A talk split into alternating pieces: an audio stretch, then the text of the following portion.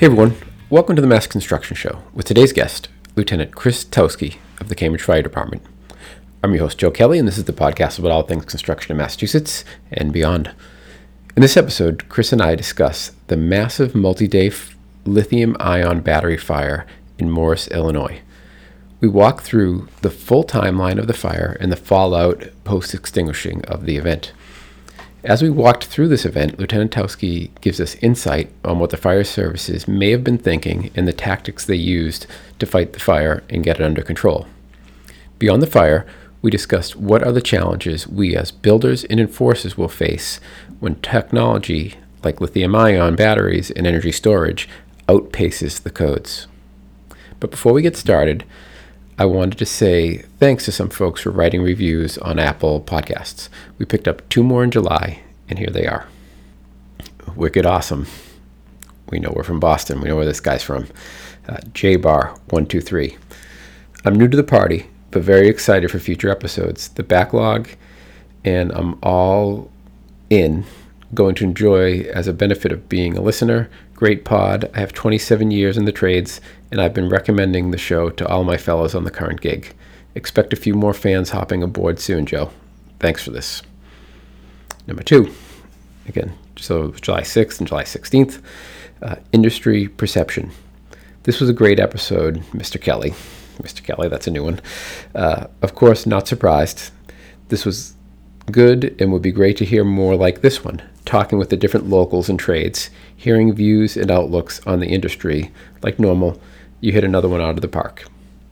So it's great to see that uh, both of those obviously were um, folks that may have been in the trades, but both of them were very interested in the show with um, Eddie O'Keefe, where we talked about the perception of the building trades. We talked about union versus open shop and what we could do to make our industry better. So I'm really glad to see that that one continues to hit home. Now, before we wrap up, um, I also want to remind folks that the Discord continues to grow. So please join us. Uh, DM me if you're interested in an invite. And one last thing before we get started I had a listener reach out uh, with an idea last week, which was to have a show where I get interviewed. The thought being is I'm always interviewing people about their processes, journeys, and experiences. Why not flip the script and tell mine? The idea has grown on me, so please reach out on LinkedIn, Twitter, Instagram, or at massconstruction.org if you have a question that you'd like to have answered. Enjoy the show. Hey, Chris, welcome to the Mass Construction Show. Well, thanks for having me back. Nice to be a repeat client.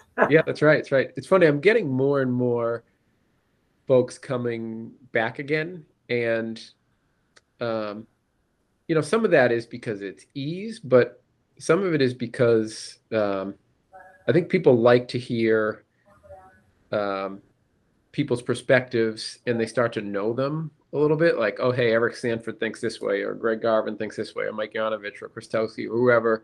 Um, or Andy Colometta, they want to kind of see their perspective on things and they get to know them. I know there's been some podcasts over the years that I listen to. And when I see a certain guest that's on and I know that they're regular, I'm like, oh, I always enjoy what that person has to say. You know, so I, I, I always make sure I seek that out and kind of listen to that one because I like those people.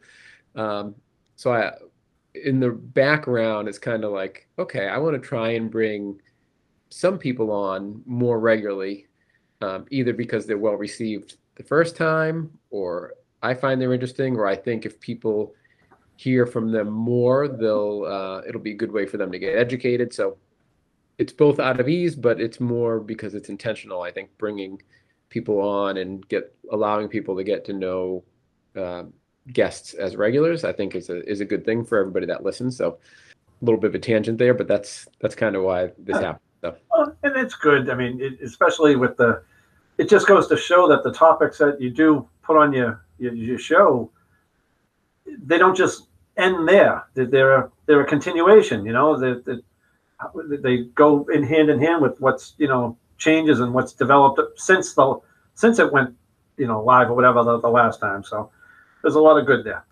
Yeah, and I think the conversation continues to follow up on uh, social media. I think it's great. Like you hopped on Discord. Um, so you I think have to explain that to me because I, I am on it, but I don't know what to do with it yet, but we can circle back on that. Good, good. No, I'm glad you said that because you're most people are going to be in your boat. So I think it's good for people to hear that. Okay, I'm not alone when I hop on there and I don't know what the hell's going on. I did the same thing at first. I was like, what in God's name is happening here? Uh-huh. Um, but once you figure it out, it's it's not necessarily like the other plat other platforms. That's why it's confusing because you're expecting it to look like something else and it doesn't. But then once you once you figure it out, it doesn't take long. It's extremely simple. Basically like a messaging platform, um, but it's closed and um, you just have channels. So if you want to talk about fire safety, you go to that channel. It's a little tab on the side that says fire safety. If you want to talk about estimating, you go to that tab. If you want to talk about electrical, you go to that tab. And then if you have a question, you drop it in there. I mean, you you helped out when someone had a question in the Discord around what um, a fire pump detail would cost. Oh, that's that's why I reached out to you the old-fashioned way. But that would have been a great place. You weren't on yet, but I could have just sent it to you on Discord and said, "Hey, Chris, what do you think? Just ballpark, it would cost to have a pump truck and four firefighters there." Eventually, the answer was received on Discord, so that solved somebody's problem. They were trying to estimate a job. They were going to have to have a fire pump on standby while they replaced the existing. And uh, you know, the person got their answer they were looking for, so it was great. Yes, I think you're right. It's it's continuing the conversation here on the podcast, but then the conversation continues elsewhere, which is which is nice. And I also think it's good. This is not to pat you on the back, but in having been somebody that has worked on the government side before, whether it's at a city or town or state, um, and I was actually having a conversation with a woman that works for the state. Um, is she similar to you and like Mike Yanovich that are on the public side but willing to go engage in the community in the industry? A lot of people that I think work in government don't see the benefit of going on LinkedIn or going on a podcast. They think like, well, I'm just going to do my job and do enforcement and go on the way. But um, I think it's really beneficial for people like myself and most of the people that listen to actually have a conversation with a building inspector or a fire official or somebody that works in at DCAM or something like that. I think that's great. So um, I, I, do appreciate that you come on and are willing to come on regularly. I think that's great. But that's not why we that's not why we're talking. So an interesting thing happened. You brought it up to me. I didn't even see it. Um, there was a large fire in a building, which was an old paper mill in Morris, Illinois. And it ended up being a building that was storing lithium ion batteries. Just in layman's term, what, what happened there? What do you know about it? All right. So I know pretty much I get my info just like most people do. I get it right from the news. I just happened to be watching the news and, the, and what took place the end of last month. I think it was somewhere around the 30th. Um, headlines come out that Morris, Illinois is having a large fire in a warehouse and they evacuated XYZ amount of people because of the smoke that was going downstream. And then it got to a point where they were pointing fingers back that it was lithium ion batteries and there was tons and tons of batteries. And then it morphed into as it got out of the media piece, as we started talking on the street side of it, we're hearing, you know, the reports coming back that the fire department got bad info. Uh, they were told that it's lithium, lithium specific batteries, and lithium being the metal piece turned it into a hazardous materials event, and it just seemed to get very convoluted and uh, long downstream. And then it ended up with it burned for several days uh, they were trying different things. Things weren't working. They tried the product. I think uh, you know this Purple K product that had no success. They tried doing some stuff with um, dry concrete. I still haven't seen the results of that yet. This will be one of those things that you know in a year from now, some report will come out and you know probably point back to you know the pros and cons piece to it. But that's really it in a nutshell. That, hmm. that that's from what I know of it and I don't know what success they've had. You know, of course, the committees that I sit on with the 855 and the UL stuff, we've had our discussions, and you know, we're playing it around. You know, folks on the engineers, they're kicking them around saying, "Well, geez, you know, even if they did encase it in concrete, it didn't solve the problem because they're still burning and what the case was. So that's that's that in an overview nutshell. Hmm. Okay, so I went and did a little homework after you told me about this, and I'll fill in some of the numbers and things that happen, and then maybe if you can give some context as someone in fire services, maybe what some of these things Sure. might mean when we get to the point about when they're talking about how they put this out. Sure. But just for people to get um, an idea, you alluded to the fact that it was thousands of people, but um, they evacuated 5,000 people out of their homes. Uh, it was a half mile radius around this facility. Um, I think an interesting note to point out was it was an old paper mill that was abandoned. It had had been had sat empty for quite some time, and then somebody moved in and put 184,000 pounds of lithium ion batteries in there because they wanted to start a solar company in a year from now. So I don't know why they were storing all that stuff ahead of time. The only thing I could think of there, because I, I, I, saw an article too, and the batteries that were being stored were sized from cell phones all the way up to what's been removed out of automobiles.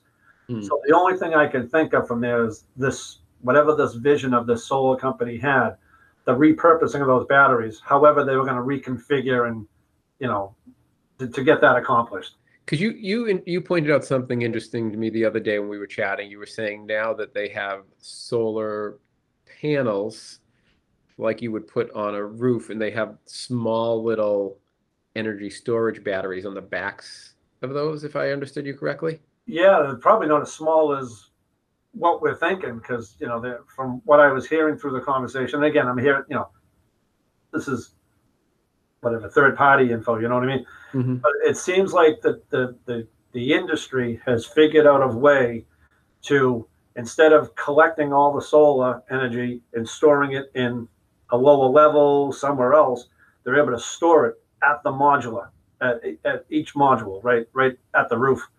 So some of those, though, from what I'm hearing, the number that I heard was 19 kilowatt hours, and to get 19 kilowatt hours is actually pretty big, because if you look at the Tesla, what the Tesla car battery that they use in the Tesla power walls, those are 13.8 kilowatt hours, and those boxes are I don't know, I'm going to guess maybe 18 inches wide by 24, 30 inches tall. Hmm. So, Pretty substantial. Yeah, so I think you, your average like solar module, your solar panel has that probably 24 by 4 feet. So, whatever that whole rectangle is, that is what they're able to mold some type of battery, if you will, some type of storage piece underneath Hmm. it. Yeah. get that size. May, maybe take that bigger piece and flatten it out. Yeah. and put it on the bottom of the battery. Yeah. But I guess where I was going with that is maybe they were thinking, um, you know, those little outdoor lights you can stick in the ground, like those have some type of energy storage in them. So maybe they were going to manufacture all these different types of solar type products, and some of them needed small, as small as a phone battery. Some of them needed the larger batteries, depending on what they were producing. But fire services and the mayor seemed to be upset when this was going on because they weren't aware that this was going on. And it's interesting because you made the point of in a prior conversation.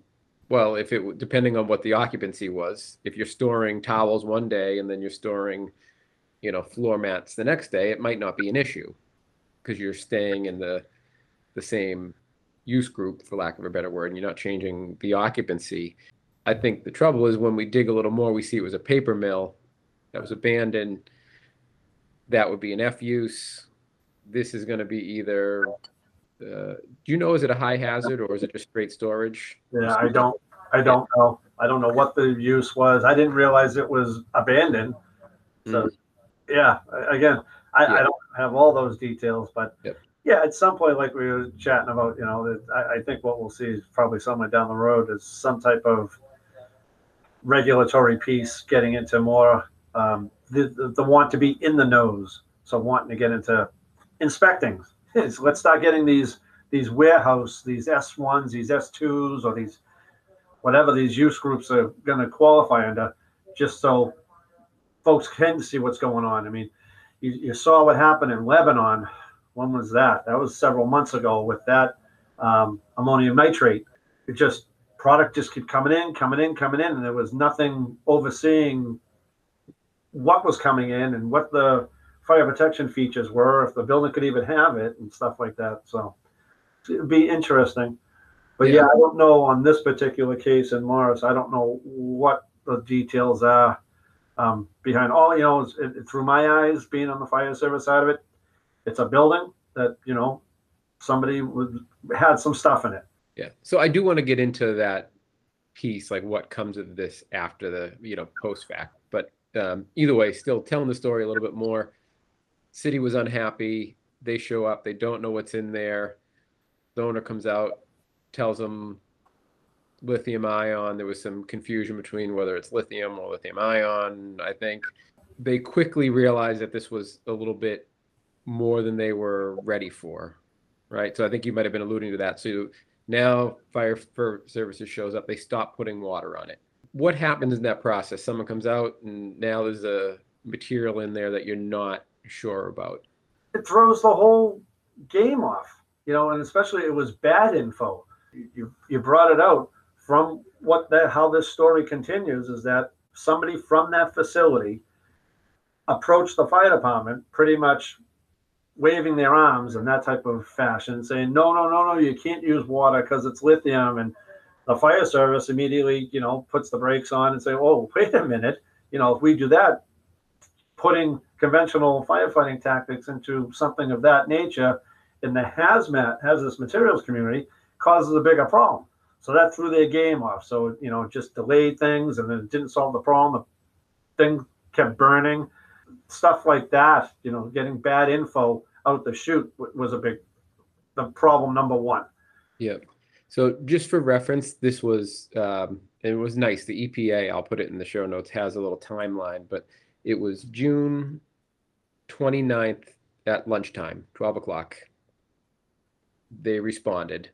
Um, so they fire, fire service. Okay. Yeah, fire service responds. Um, then.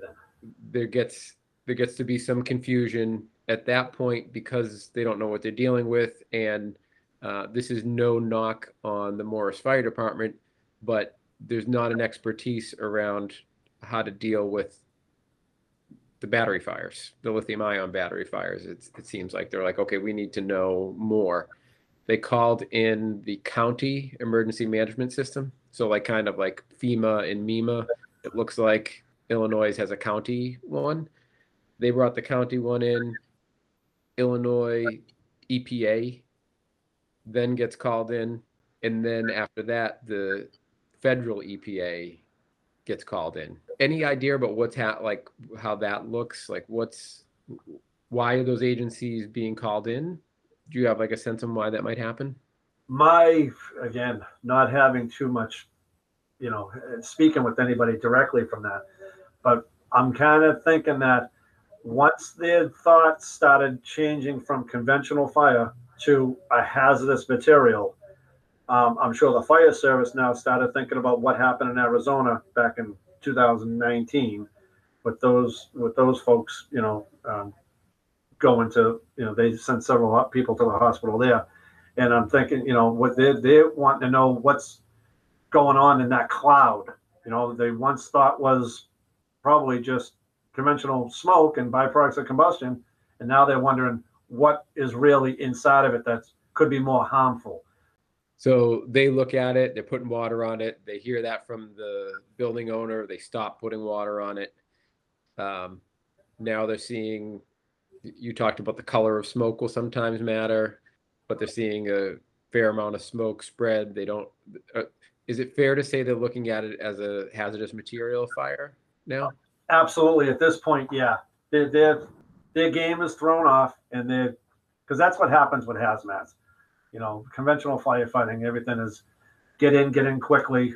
But when it comes to once hazardous material, once that flag gets raised, the brakes get put on and everything, you know, takes a step backwards and, and really starts thinking and, you know, on occasion can probably overthink. But um, yeah, it really it slows things down quite substantially. They actually mm-hmm. start thinking, you know, in the hazmat community. Sorry to interrupt you, but they actually start thinking, well, maybe it's better to just let the product burn, let it go into the environment, and monitor for any runoff and whatever goes on downstream, and you know, go that route. So, but again, I don't know what exactly these folks were thinking, but they that's the one thing is clear is that they got some inaccurate information out the chute on what they needed to do to deal with that. And then on top of it, you know, on, on the media side, all we're hearing is the battery piece to it.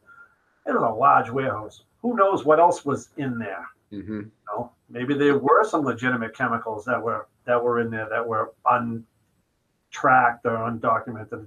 That that, that word doesn't sound right because somebody must have known what was in there. But Hmm. again, what the info that was handed out um, which is kind of you know it really puts it in perspective for us because now we look around, especially you and I here in you know Cambridge and Boston, how nice it is, especially in the labs. You know how how well run ships tho- those are. You know when they do store, you know how they want to stay within the lines of the regulations and and how they are you know so on top of uh, what the storage is. Where here it is now, you just you know it's in a it's in a a blank warehouse and you know what changed you know? Why does it what changed along the way there? So that's one thing that i think will definitely get hashed out is more watchful eyes on what goes into to, to these buildings. Hmm. i know they've been doing that with other containers like you know uh, what goes over the road and what getting shipped over the waterways and on trains. You know now it's just it'll finally get to this part of the building piece Yep. So what you're talking about is when you see the tankers driving down the street, they usually have some type of symbol on them that indicates what's inside. And yeah something like that yeah yeah, and your and, and your thought process is, hey, do we get to a point where buildings start having that? Right. Or, or things find their way, you know, um, just on scene. You know, whether that's what we're doing with conventional energy storage now, but not all, you know, you don't always have the luxury of having a person on scene, but what could be there near uh, fire alarm annunciation? You know, most buildings have some, some type of fire protection feature, fire alarm feature. Maybe over by the fire alarm panel, there could be some, I don't know, just over, you know, to, to overshadow it, you know, like a, a material safety data sheet, you know, the, uh, an SDS or something on the lines, or just a, something on paper that just identifies this is what's here, you know, to Yeah, better keep an eye. on A simple spreadsheet or a matrix that shows what what's there. Yeah, that's that's huge. Didn't you say the latest edition of 241 um, in a prior conversation we had is going to start having some building markings?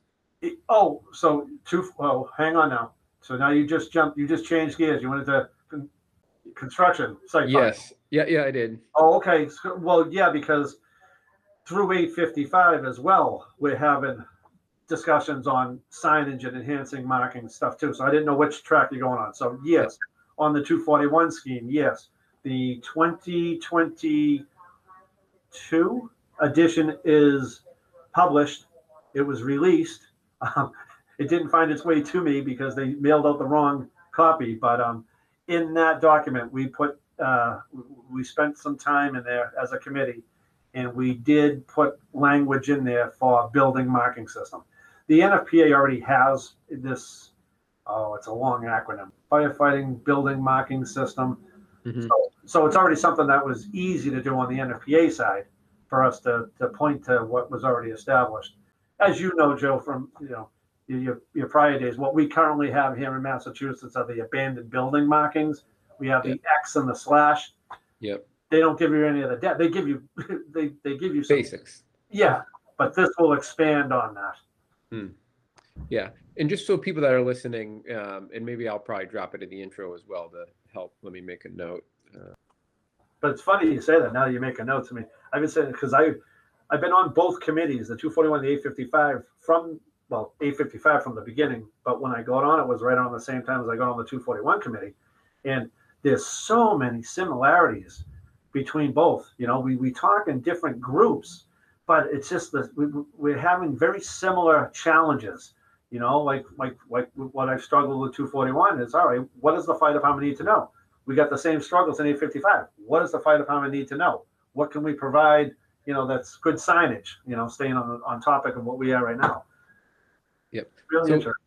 Yeah, we're gonna. It, it is very interesting, and we're gonna get into it a little bit more. I think I want to just hold off on a bit, but I do want people to know. So, 855 is NFPA 855. It's the Standard for stationary energy storage. And 241 is the construction fire safety standard. Right. Um, you sit on both of those committees, so um, I was kind of making the connection to the fact that hey, should just there be general building markings like you were saying they are on transportation of hazardous materials? Should there be a general building marking of hazardous materials? Uh, and you were saying other things if there's if it's a construction side. Um, so people know, and most importantly, emergency services know when they're responding to something what they're dealing with. You know, I think that might be a logical end to this. Um, it's usually what happens, right? There's some event, something's going to come out of the collapse in Miami. Um, we had the fire in Rhode Island, uh, the station nightclub fire. A lot of changes happened here in Massachusetts around sprinklers in nightclubs, and there's a whole NC designation that we adopted. So the two firefighters that sadly, uh, tragically passed in the Back Bay, we ended up getting the hot work certification after that. So, you know, there's usually knock-on effects of tragedies over the years. So, you know, I don't know. I mean, this one probably doesn't fall under a, a tragedy. You know, that we were, didn't have a loss of life, thankfully. Um, but I think this is something that maybe opens people's eyes, and that's why I want to have this conversation because all this technology is coming at us very quickly. Codes can't keep up, and um, you know, I think it's important for people to think about what are all the downstream effects. Yes, it's great to have all this technology, but you know, what is the downstream effects?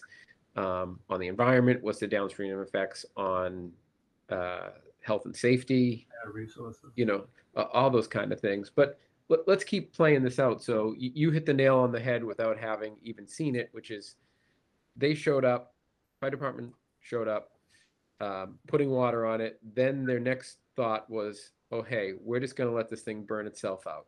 That's what you talked about. And they're even now digging trenches and sump pumps try and contain things after the fact, like you mentioned too. That that has been what has played out. But they said, okay, hands off. We're just going to let it burn. But then it seemed like, I guess, overnight they were hearing lots of explosions and things like that. You got into the next day now, and they're looking at it and saying, okay, all this smoke is going everywhere. We're monitoring the air they brought the EPA and the feds are trying to, and private contractors are trying to monitor the air around this thing to see what's, you know, what are the potential hazards that are being released into the air. Um, and then they decided that they need to try and get the fire under control, knock it down if they can. So they move in, they open up a piece of the wall, and they use what I read to be special K. No, what's it called? Purple K. Okay. Purple K. What's something like that look like from an execution standpoint? A long process. I mean, it's a lot of product. I don't know what they brought in for quantity. Did you happen to catch any quantity on that? It didn't give a quantity, no, but they said I think it was a well, if 184,000 pounds of batteries, I want to say it was like a 30 by 40 area of batteries they were trying to cover. Yeah. So it's a lot of product. Um, it- traditionally, so this Purple K, it, it it's a very effective firefighting product, predominantly used for Class B fires. And for the folks that don't know that, Class B are your petroleum based, your oils, you know, your your alcohols, um, the, the, the, your liquids, your flammable liquids, and your combustible liquid fires. So this has a lot of promise on that because it's a dry powder type substance and it gets dispersed and however its chemical makeup whatever went into it um, it's that it's potassium based. And however that reacts to the the product that's being put on that's on fire it has very good uh, suffocation qualities. You know it disperses the oxygen part of it. It puts a, a nice powder blanket on it to, to to smother so that's what they must have started thinking was they'll give that a shot, thinking that they had a combustible or flammable liquids um, matter taking place. And again, I, I, can only go by what they were thinking. You know, um, some of the early on, the smoke that was being produced was very uh, thick, black, and that's traditional with you know um, your, your, liquids, other than your alcohols. But it's usually it's your, your gasolines and your diesels. They'll be very thick and black. But again, I have always wondered, you know, maybe they were just watching the the asphalt shingles. You know, maybe that was what was producing the, the thick black smoke. But mm-hmm. nonetheless, this is what they saw. And I didn't even know they did that. I didn't even know that they cut a hole in the wall, and that was their point of entry. But which is good. Um, but so they tried it, and uh, it, it's the, the the issue though with a dry chemical on the lithium ion battery is what the lithium ion battery is starving for at that point is that it's well start for, for the suppression type is it needs the cooling piece to it. Because most of the lithium ion batteries um, out of the family of lithium ion batteries most of them if not all of them go into this condition called thermal runaway which is essentially they're able to self-sustain. Once they've heated to a certain point no more there's too much heat that's being produced that can be dissipated. And in in the mix of that what happens is that they go into this phenomenon called thermal runaway. And um, in that process they actually are starting to produce their own oxygen. So it helps keep that mm. tetrahedron going you know because now they are they have enough fuel now they have enough oxygen and there's enough heat. So it keeps that that chain reaction it keeps that burning process going so maybe they're thinking trending well all right there's an oxygen problem now maybe we can do something for the smothering. But the lithium ion what it really needs though it needs the cooling piece to it. And that's why all the the studies that are going out and all the learnings that we're, we're trying to play catch up in to get the the, the fire industry you know um, into and trained into is to use water. And you know, just like what the what they say with the car fires, the, the, the hybrids and the electric vehicle cars, you know, the copious amounts. There's no real exact well, there's no fire ground science that will tell you, you know, how much water you're going to need. So that's why it's, you know, being very open ended on that. But you need a lot of water. And it's that cooling piece that needs to, you know, the difficulty there, though, is the penetration, you know, especially, you know, when you have batteries that now that they're all huddled next to each other, so how do you get enough opening to, to get the water in there? But then again, yeah. back to they, they were told not to use water because of that lithium name that comes, that stigma that comes with the lithium ion. Hmm. And for folks that are listening, just so you have some some kind of understanding of what I'm talking about is once the chemistry changes from lithium to the lithium ion, predominantly the raw lithium piece, and usually it's very tiny, small amounts as compared to the overall size of the battery. Very small amounts of raw lithium make up the battery. Once it converts, once that chemistry changes and converts, it's no longer that raw lithium, so it doesn't give those characteristics of being reactive to water anymore. Hmm. So that's one thing that we, we're working on with the fire service side. And if we circle back, I'll let you know what um, we're doing with um, the city of Boston um, we can come back to that. But the bottom line is that you know the, the, the batteries they need to be cooled.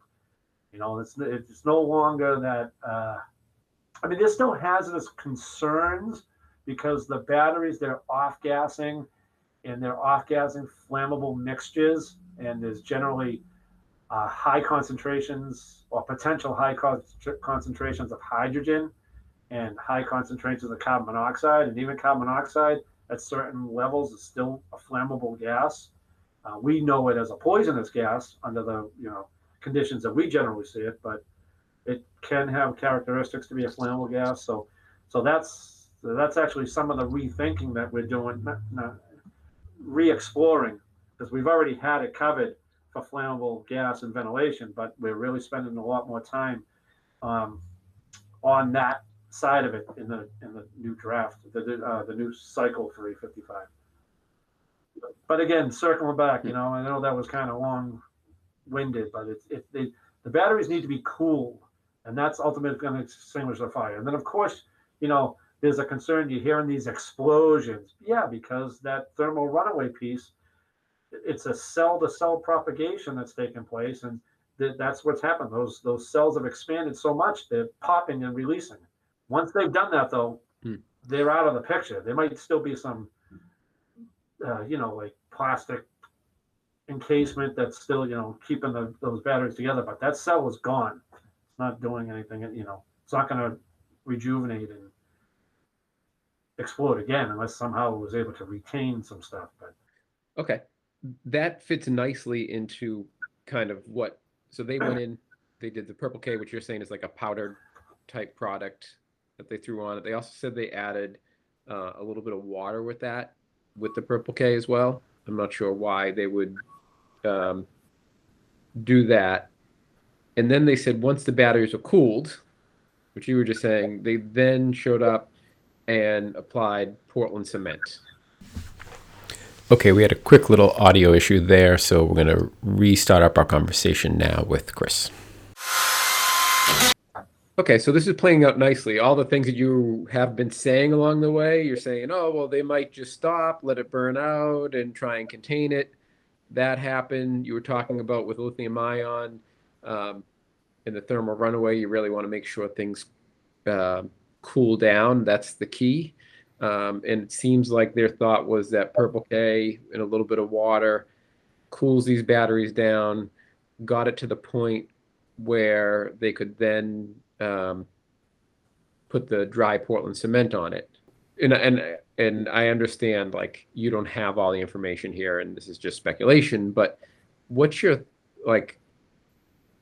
What's the level of concern with going and even getting too close to the fire when you don't know what the potential is there? Is that something where they're talking to the people at the EPA and emergency management and saying, hey, what's the hazard here? Should we just, how, how do you make that decision between, hey, we're just going to sit back and leave this alone or we're going to go and engage?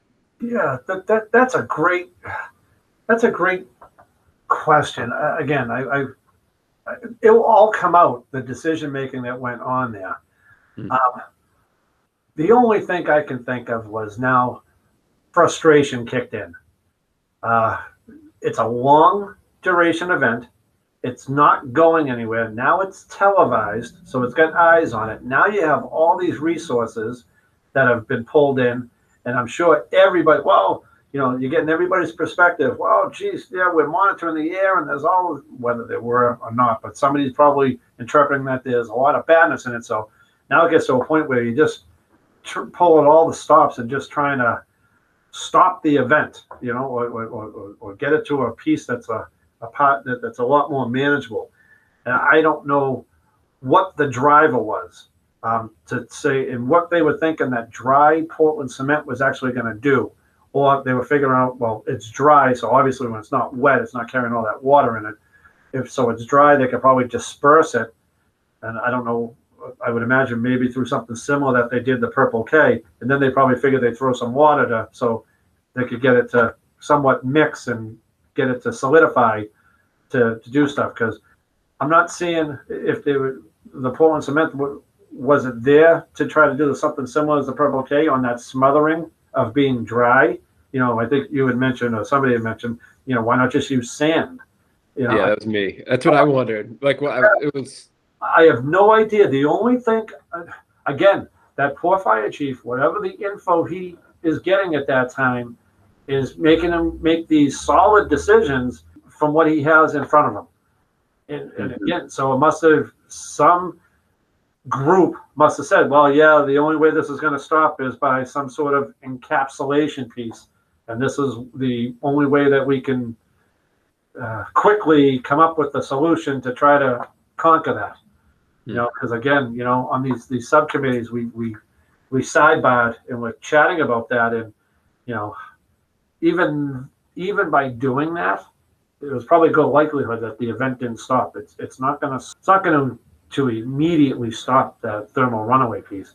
I mean, we're trying to figure out, you know, how could you completely if if if you have a pile of stuff that's burning, how can you completely encapsulate it. And then, you know, we start thinking, what's the cleanup going to look like hmm. on top of it? You know, now you're going to have, I mean, you're going to have guys coming in there with, um, gals coming in there with equipment and they're going to try to chip that out.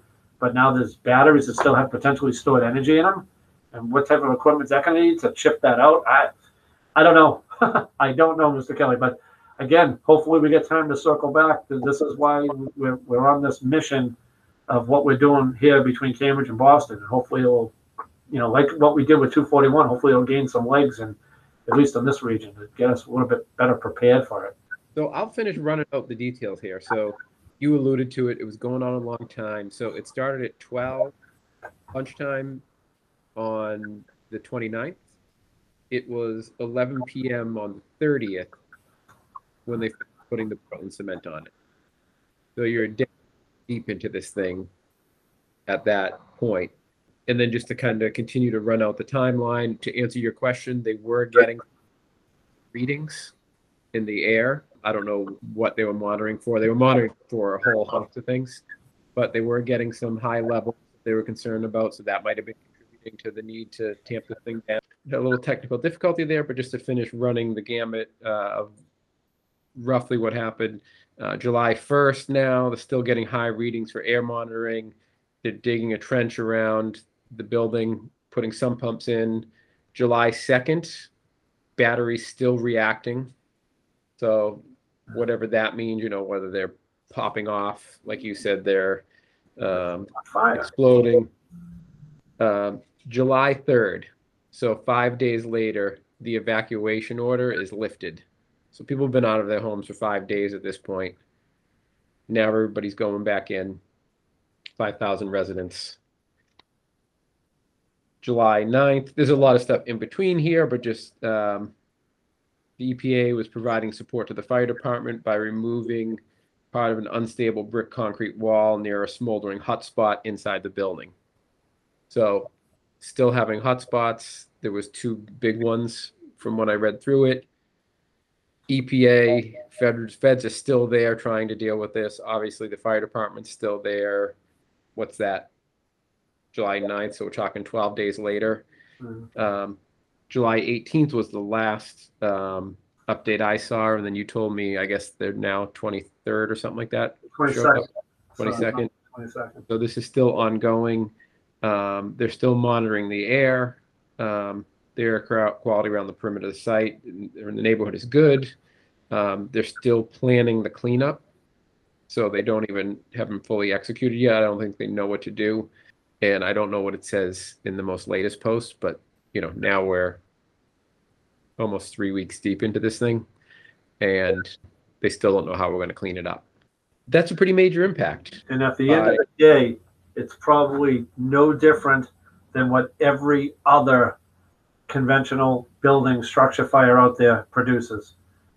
You know, I mean, I'm sure you've seen what I mean by that is on the sense that how many times you've been to a very large building fire scene and you've seen, you know, all the debris going into the sewers and then all the smoke products that are in the air.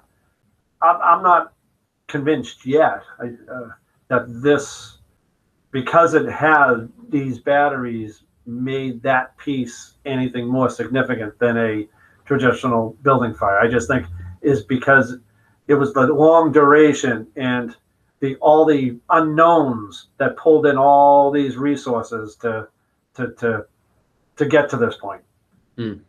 If you can yeah. read between the lines, what I'm saying, you know. I, I do, and I think the distinction would be a modern building fire, because I don't know if you've seen any of the um, like the mock-ups they've done, and like when they show how quickly with modern like drapery and carpets oh, yes, that are like all fuel based and petroleum based stuff and how quickly that fire goes versus a traditional uh, home fire if you had wool carpets and you know wood furniture and stuff like that and not foams and all this other kind of stuff. Um, all of the cheap chemicals that go into everything. That's obviously not a very scientific way to put it, but I think you'll get the point, right? All this modern junk that we have in our homes is highly flammable and produces a lot of carcinogenics, right? Eh, all the fire treatments, we learn that that's carcinogenic, right? right. why now we see Massachusetts, which historically had a very strict level of Cal standards, they've brought that down because they're realizing, oh, hey, those treatments cause cancer. Um, so you're right. There's a lot of hazards out there in every fire. Uh, we don't really know is this worse or better than a regular fire? I think you're right. We we don't really know, but it's concerning. It's concerning the ability to be able to keep it in control. Um, what what do we do with the batteries when they're done anyway? Forget the fires. Yeah. Right. How well can we recycle these? Are they being recycled? Um, and I think that's really where I would love this conversation to go, which is there's all these new technologies. Um, if people heard, I probably did it two years ago. I did a little thing on energy storage, and you know, you and I talked a lot about it. But in my mind, it was always about, hey, there's all this stuff about renewable energy. And solar panels are great when the sun shines, and windmills are great when the wind blows. But when the wind isn't blowing and the sun isn't shining, now what do we do? The only way renewables work is with energy storage. So energy storage is fantastic, but what are the hazards? What are the risks? How do codes keep up? And can they keep up? Do you think they can keep up? Yeah, you know, funny you say that. That's kind of like where we are. I mean, 855 we started out when when the committee formed back in 2016 to start the process for doing a document for 2017 we were 30 members as most nfpa documents are we're now over 60 members of principal members um, where i'm going with this is that over the three four years that we've been doing it especially the second year in is when it really got the attention of the industry of the telecommunications and the, and the, um, the utilities it, it, it just shows how much is needed to tackle the issue. The good thing, the beautiful thing, and I've said it before, is that everybody wants to play ball. Everybody wants an end product to be as safe as possible. But with that, going back through all the meetings and all the discussion, I don't want to make it sound like we don't know what we're talking about. I certainly don't, because I don't have those levels of the the technical experience and the engineering and the science side of it. But it here it is. We still, you know, four years later, we're still t- having discussions about well, all right, for the stuff that's going to go in these Conex boxes or something that's going to go into a building, we're still reviewing and doing analysis on sprinkler head and designs and where the cover is going to be, where the smoke detection, where the gas detection. We're still trying to develop that. You see what I'm saying? We don't even have something that's, I don't want to say, it's not perfected.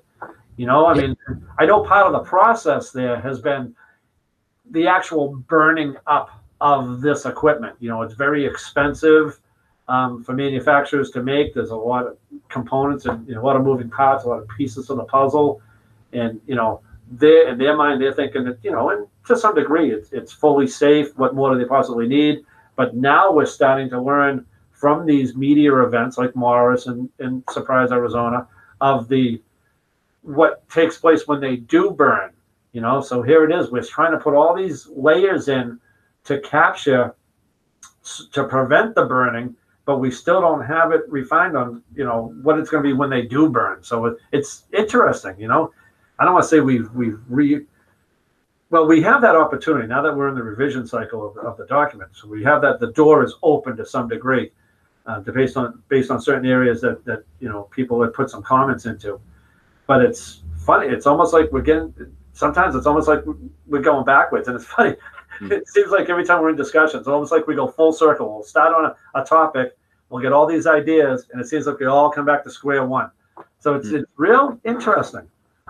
Yeah, and it's almost like I'm, I'm going to say we, but I just mean the industry is well to some degree is always going to be out in front of their skis because there's new technology, and we're talking about one piece of technology. Think about how much conversation we've had already. Well, what else is out there that's happening that we're not up to speed with, right? And it's only gonna it's only gonna accelerate and go faster. And you know, I kind of see we get to a place where engineers and architects, probably more so engineers, have to do their own due diligence. So we've been installing energy storage or there's energy storage going into places, but we really haven't had sufficient codes to address them.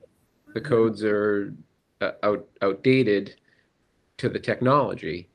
And it's in you know i some of the education that i've done on energy storage i often talk to them at the end and i go through all the codes the fire code the building code the residential code and i show them here this is what it says about it the electrical code. Here's what it says about energy storage and they're shocked how little it said. Yeah. and how much of it was in, inaccurate for lithium ion where they might have been talking about lead acid batteries so the code is talking about lead acid for energy storage and they're putting in lithium ion but then you go to what is it ul what's it 9540 is it Yep, yep. yeah like safety standard for the product safety standard for how a, an energy storage system gets put together, gets, gets its certifications. you know so now that has been brought into 855 at least in some capacity but prior to that it was out there but you as an engineer probably had to go to that ul standard even though it's not the adopted code in the state that you're working. And you almost got to do your own homework. There's not the code there to give you guidance. So i think as technology continues to move faster and faster i think we're going to get a point where engineers are going to be required to kind of almost do their own due diligence about what's safe. But then what does that mean for their errors and omissions insurance and their liability insurance, right? Yeah. Um, I think if they're putting in new products that aren't accepted or aren't acknowledged in the code, you know, what's their exposure? What's what's their risk there? So, um, you know, I think that's a whole nother conversation. Oh, yeah. But I think I think the point is here though that um, these technologies get ahead of us. We get disasters like this. We get life safety hazards for both responding personnel and the general public. Um, solar panels, we chatted about that, for instance. Great technology, but um, I hear some folks in the fire services saying that it's a problem when it comes to firefighting procedures. Explain to people why it might be an issue when you have solar panels on a roof. Oh, well, okay. So if you take your conventional single family home, you know, the, the, the typical one or two story, and then you have your A frame roof. Obviously, in that application, the solar panels need to find themselves to the roof. Oh, hold tight. Maybe just oh. start at the beginning. What's the what's the issue with trying to fight a fire with solar panels on the roof? So if you take this solar panel application of your tr- traditional single family home, that's a two, one or two story and have your A frame roof. For us in the fire service, it's that roof that we look to ventilate because fires all burn the same. It, it, you know, the heat is rising. So we're trying to ventilate so we can depressurize and, and get a better interior environment to make it safer for interior firefighting operations. Now that you've put this equipment, I don't mean you specifically, now that mm. this equipment has found its way there, it makes that tough because now that equipment inherently comes with its stigma, uh, just like how lithium ion has that lithium name. Now, because PV generating electricity has this automatic shock piece to it, and to some degree, there- is some legitimacy there. But once we better educate uh, fire forces out there uh, to know like where those locations could be, other than what we would circle back, other than what we're talking about now with the incorporated energy storage right into the module. That's a game changer. But traditionally, you know, it, it's just a panel, but you still can't. The panel's in the way, you know. So now what it's forced us to do is start thinking of horizontal ventilation measures. You know, so now it's whether if there's in the gambrel on the side of the roof, if there's louvers that could be removed, or if we have to actually start cutting holes. But it's still not optimal because now it's forcing that fire travel. You know, let's say it's in the center of the building, and now it's looking now doing that where before we are trying to get that chimney effect to take everything straight out and lessen the damage and what have you. So it's made that. So now the regulatory side of it, how it's played out here is that, you know, we're an NFPA state. So we have NFPA 1 in Chapter 11 for building services. That Massachusetts took that out of the fire code because in there it had some good language, maybe not a bit perfect, but had some really good language for general o- overview on like for setbacks, you know, you'd have like three foot, you know, it's kind of like what you'd see with normal electrical equipment. You have three feet, you Yeah. know, but it doesn't look at it that way because mass, you know, we we have the the ICC codes and there they have the IFC and it's the IFC that pulls that out and you know kind of governs that and leaves that into the building code side of it, which to some degree it belongs there. I'm not saying it doesn't. Um, it's just it, that piece though doesn't do anything for firefighting operations. So that just created a challenge, and you know, like we might have been talking about, you know, because you and I have many, many conversations. You know, where is the real? Who is looking at that? You know, now if it's something that's regulated in IFC, and if IFC says, yeah, you're supposed to maintain a three foot, whatever sides or three foot up at the ridge, who's actually looking at that? And I don't think anybody is because generally, and I'm sure you hear it all the time, you know, the argument is is that they need to maximize, so they want 100% of the roof to to put product, and if and if they give some argument, oh, you know, that's the only way it's going to be sustainable, put it on. Nobody really wants to turn that away. So somebody, you know, not intentionally, but maybe uh, some, you know, the building comes out of the wire inspector certainly are looking for it, but they're just saying, oh, yeah, it looks good to me. And there's, you know, Mm. I'm not saying that the building department doesn't think of the fire service. It's just that for that period in time, for what they're trying to accomplish, that wasn't, uh, you know, what they were looking at in that moment. Yeah. yeah, And then you get into the whole Tesla where the roof shingles are actually solar panels and things just spin out from there. And like you said, and now there's energy storage on the back of the panel. And um, and I know I'm a, a little a ways from what you were talking about with the building and electrical officials there, but just going back to the fact that there's all this technology that happens, and we have to really think about the downstream effects, which is which is tough. And like you say, once we finally get caught up to what's out there for products now, the products are going to change. I mean, I've already heard many rumors and um, discussions of the lithium ion battery technology going away. You know, right now it's the one of choice. You know, it has its pros and cons. You know, it, it has its good points for a cost, and but they're large and they can only go so far. And now somebody's trying to make a better mousetrap, and I'm sure some other technology is going to be out there and how it gets created and how it's going to be put together. Yeah. So I think the last thing, just kind of proving our point, is you know you sent to me over a memo that went out from uh, the commissioner of the division of professional licensure, which is the division that writes the building code, and the state fire marshal talking, giving guidance on installing energy storage in a one and two family home. Continuing with our theme, we had some technical difficulties here, so it was a bit too choppy in multiple places. So I had to take a big chunk out, and we're going to close out with uh, Chris and I running through what is in that memorandum that went out from the state. Uh, I will also attach that memorandum in the show notes. Thanks. So the code nerds that were just listening absolutely loved that.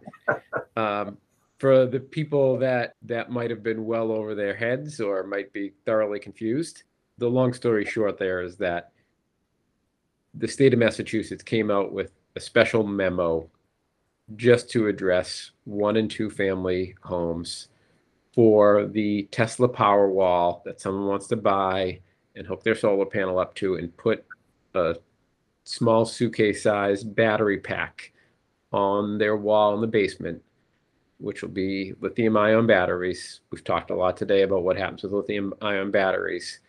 And they realize that, okay, the codes don't oh, allow for that. It, it allows for it, but it doesn't give any good guidance on it, you know. And this just says, like, okay, you need fire rated sheetrock on the ceiling, you need an enclosed room. It just kind of gives the guidance there. So, the state of Massachusetts did a great thing there. That's what we need. But the point here, I think, for the episode is that's probably a couple years late. And Well, you bring up a good point. Sorry to interrupt because I wanted to pull this piece in the retroactivity piece to it. Because don't forget now, this guidance document is going back to chapter 52 as it got adopted on October 19th. I think it was October 19th, but it was definitely October of 2019. So, for any of the listeners that had any type of installation that came out after chapter 52 was adopted, this guidance document applies. So, if, in other words, if if an installation went into an area that the hardwired smoke detector wasn't part of, or the sheetrock wasn't part of. There's gonna should there absolutely should be some catch up to go back to those to get those corrected. Got it. Now, with that said, the industry side that we have in Massachusetts, there aren't that many players that are doing these installs. You've got mm-hmm. the, the, the, Tesla folks, which is solar, solar run, solar run, whatever. I don't want to mention any companies' names, but yeah. they're only maybe a, I only see a, a, a couple. maybe a handful. I think I've only seen LG and Tesla for the equipment.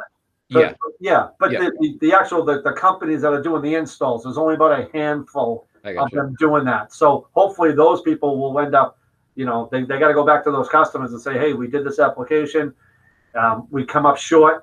You know, we, we got to, you know, if, if something, if a certain technology is going to give off hydrogen, we got to make sure we put ventilation.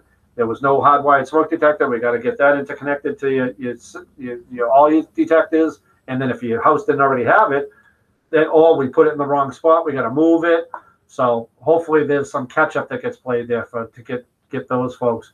Now I don't know how many installs there could be because the only reason I say that is the uptick from what I see here mm-hmm. in, in, in Cambridge has only recently started within the last six to eight months.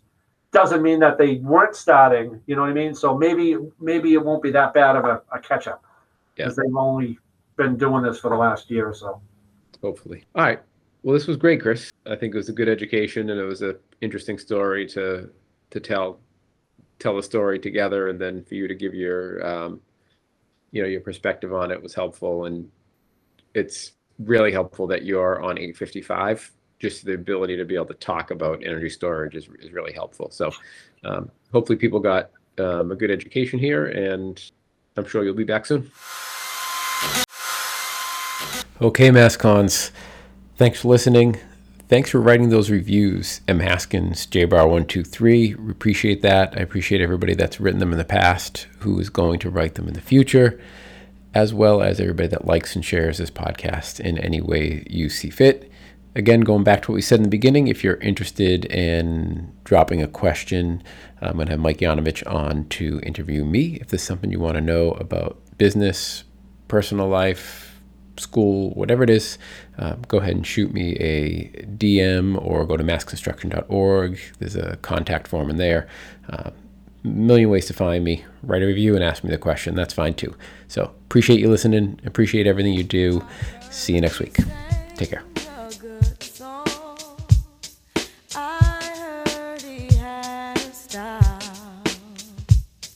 And so I came to see him and.